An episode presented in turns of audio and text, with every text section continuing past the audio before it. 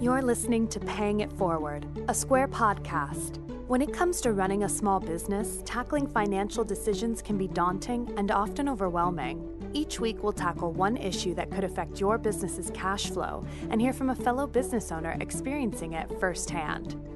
On today's episode, we take a look at pricing for e commerce.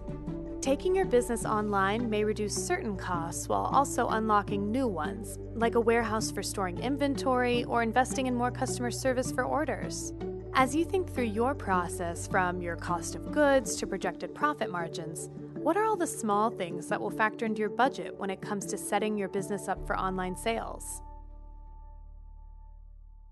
So, if you start from the very beginning and track your profit margins, you can actually see how they change as your revenue changes. What you'd want to pay attention to is if doubling your revenue perhaps decreases or increases your profit margin. What really happens there is the more aware you are of your profit margin, the more informed decisions you can make about how to grow your sales or control your costs. That's Priya Malani, founder and CEO of Stash Wealth, a financial planning and investment firm. Let's start with profit versus profit margin because this is starting a business 101. So, the difference between profit and profit margin, I'm going to start with definitions just to make it super clear and make sure that we're all on the same page. When it's at its most basic, profit is your total revenues minus your total expenses. The difference between the two is your profit. So, let's just take a quick example here. Let's say you're making $40,000 in revenue and your expenses amount to $30,000. 40,000 minus 30,000 equals 10,000.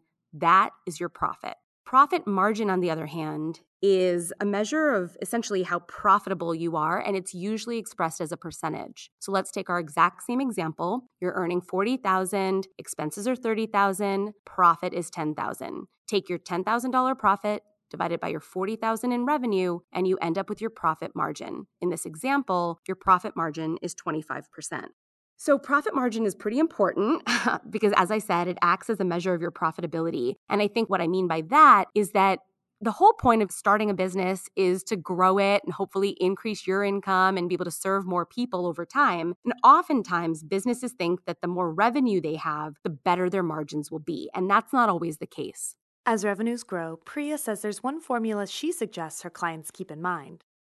This formula that we really like and advocate for at Stash Wealth, it comes from a book called Profit First by Mike Michalowicz. And it's to solve for the pain point that most entrepreneurs have when they're starting their company, which is kind of just funneling all the revenue into one account, never divvying it up, planning for things like taxes, reinvesting in the business, owner's pay, and actually profit. So, the formula that the book starts with, and of course, as your revenues increase, the formula will change. But a good starting formula for most businesses is as revenue comes in, you divvy up about 30% towards your operating expenses, about 50% to owner's pay, 15 to 20%, again, you have to check with an accountant and a CPA, but about 15% to taxes, 5% to profit. Another thing I'd like to mention about profit margin that I think is super, super fascinating and helpful when you're starting a new business is to know that in general, profit margins tend to live within a range from industry to industry. So let's take a simple one that we're all familiar with the restaurant industry. The typical profit margin in the restaurant industry is somewhere between 3 and 5%. Now, if you look at the luxury goods industry, companies like Gucci, they're operating with a 70% profit margin. If that doesn't make you think the next time you're walking down Fifth Avenue, I don't know what will. Our guest today is Chris Duncan, co owner and marketing manager of Honor Roll Clothing, a unisex lifestyle apparel brand based in Atlanta, Georgia. The founders themselves were never on their high school honor roll, inspiring the mission of the brand, learning from being on the outside. What started as handing out duffel bags of samples and stickers graduated to the e commerce business it is today.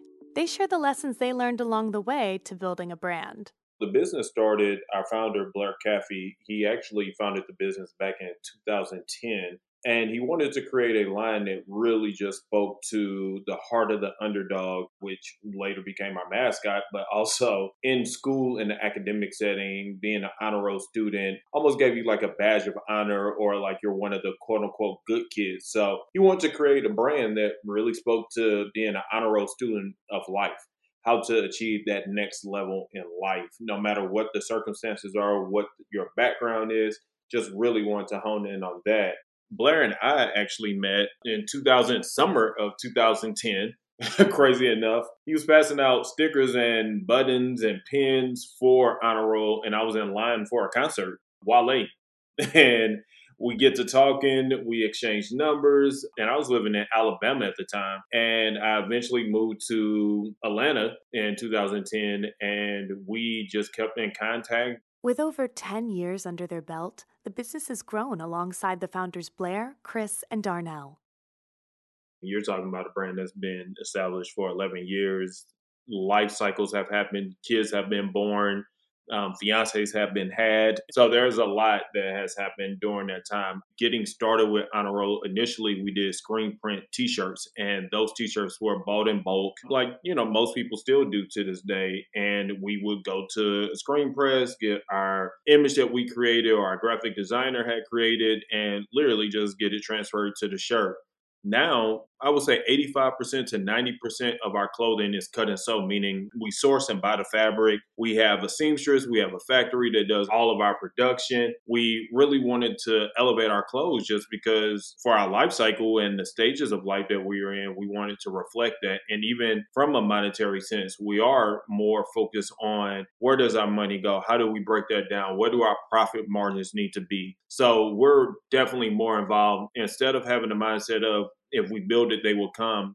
The team considered opening a brick and mortar shop, but ultimately decided that Honor Roll Clothing would remain an e commerce first business. The depth and scope of their online audience helped them feel not so landlocked to Atlanta. What we decided to do was really hone in on a mixture of brick and mortar via pop up shops and our online sales. So we would do exclusive pricing or even exclusive releases at the pop up shop and then have them follow that with an online release. But 2020 even interrupted that, you know, with coronavirus and the pandemic to where we had to take it all online. And so that provided us opportunity to really even sink our teeth in deeper, our claws in deeper with our audience of saying, what do you need from a clothing brand? So e-commerce was always going to be there for us because even with our margins, if we sell to a shop or, you know, store to sell our products, our margins are pretty much cut by 40 to, I mean, anywhere from 35 to 50%. So going direct to consumer has always been something that we wanted to do.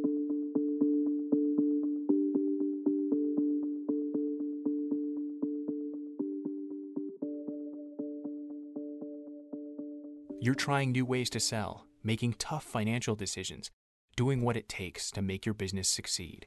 You aren't alone. Join us on Square's Talking Squarely podcast, where independent business owners just like you get real about the ups and downs of running a business.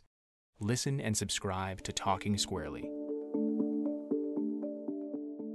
In the beginning, we had no clue. We just said it takes us nine dollars to make a T-shirt. How much do you think people will pay for it? And we just tried to be under the highest. So meaning, uh, people will pay thirty-five dollars for it. All right, let's make ours thirty dollars. And so that pretty much was our pricing strategy when we first got started. And then as we evolved, we started to look at more of what should be our margins when you calculate in order fulfillment, customer service, marketing, you calculate in wholesale accounts, you know, retail, you calculate in how much money needs to be spent on if we do an event, if we do an event, an average of four events a year, one event every quarter, like how much of that needs to be calculated into the price. So like I said, our profit margins typically are two and a half, anywhere from two and a half to four X and we try to live in that range because we can still control the narrative and the pricing but when it comes down to anything going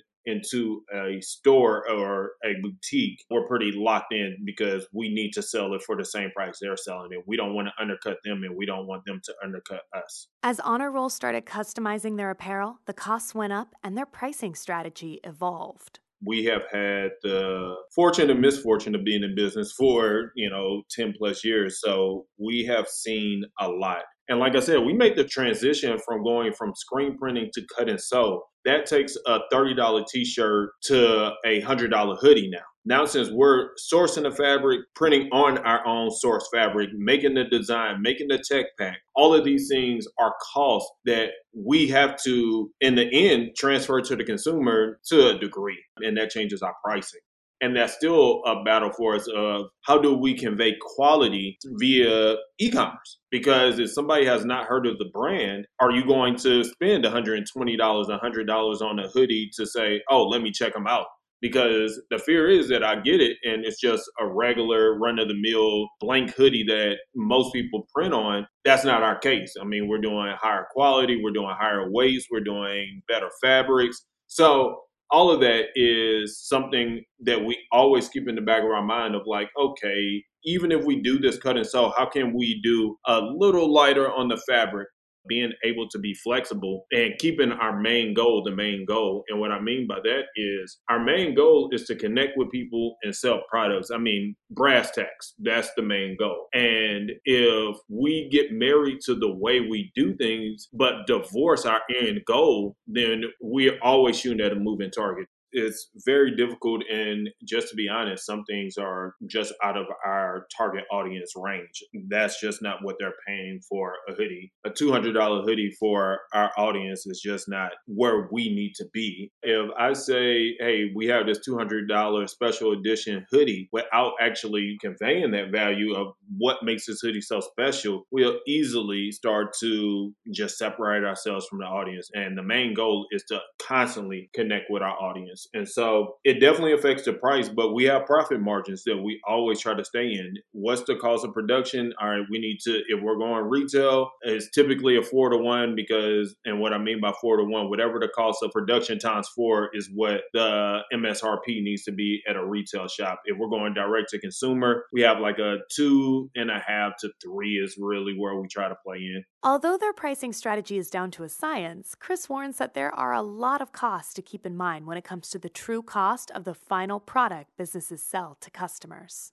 I would say, especially from my side of house, being marketing director for Roll Marketing, people do not typically account for that. And what I mean by that is you build a stellar website, you got all your products on there, but without adequate marketing, it's a billboard in the middle of the desert. And so, how are we actually going to push people? How are we going to not only make them aware of the brand, get them to the website, and potentially get them back to the website? Because I know for sure it's less than 10% of people convert on their first visit. And so, even investing in remarketing campaigns, how do we set that up? That's a cost that most people would say, oh, well, we're getting people to our website, or oh, you know, we're building out our email list. But actually getting people to come back to the shop, not only for that first purchase, but continuously purchase for the brand. We don't want people to do a one and done mindset.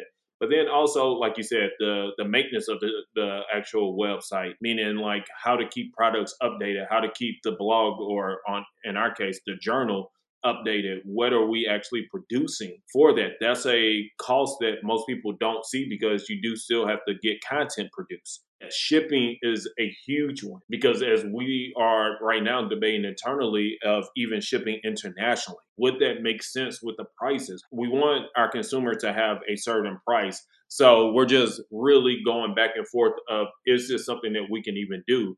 Do we eat some of that cost? So that's another thing that people, you know, typically don't have to worry about or they don't worry about when they're thinking about e-commerce strategy. I would even say too, deeper than that is order fulfillment. And I mean that before you even get to shipping, you have to have someone, even if it's you, you need to account for that time of going to grab the physical item, boxing it up, printing the label, going to the post office or to UPS or FedEx or where, however you choose to ship, and actually pushing that out to the customer. That takes time, that takes money. If you're going to hire somebody to do that because you need your hands and your mind free to do other things, that's a cost that is associated with e commerce and then even backing it up from there with the inventory. Where's this inventory going to sit? Like even in our case, how do we get inventory from our factory to our actual to someone on the team to you know, you get what I'm saying? Chris says if he were just starting a business now, here's the advice he would give to himself.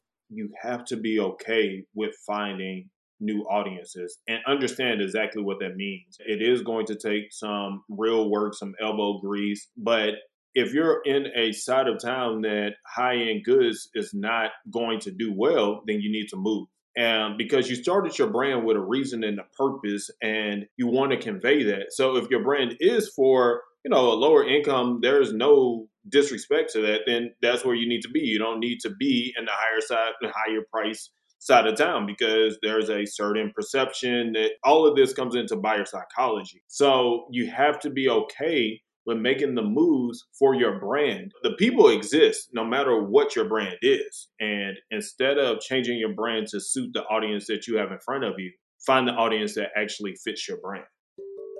Thank you to Priya Malani and Chris Duncan for their thoughts on pricing for e commerce.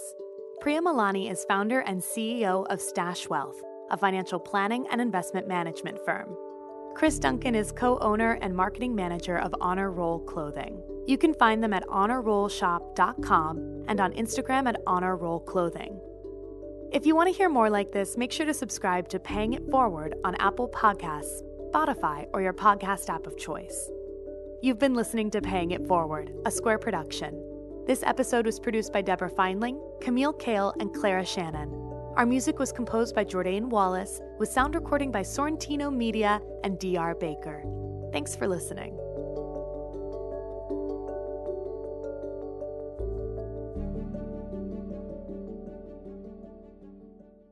This podcast is for educational purposes and does not constitute legal, financial, or tax advice. For specific advice applicable to your business, please contact a professional.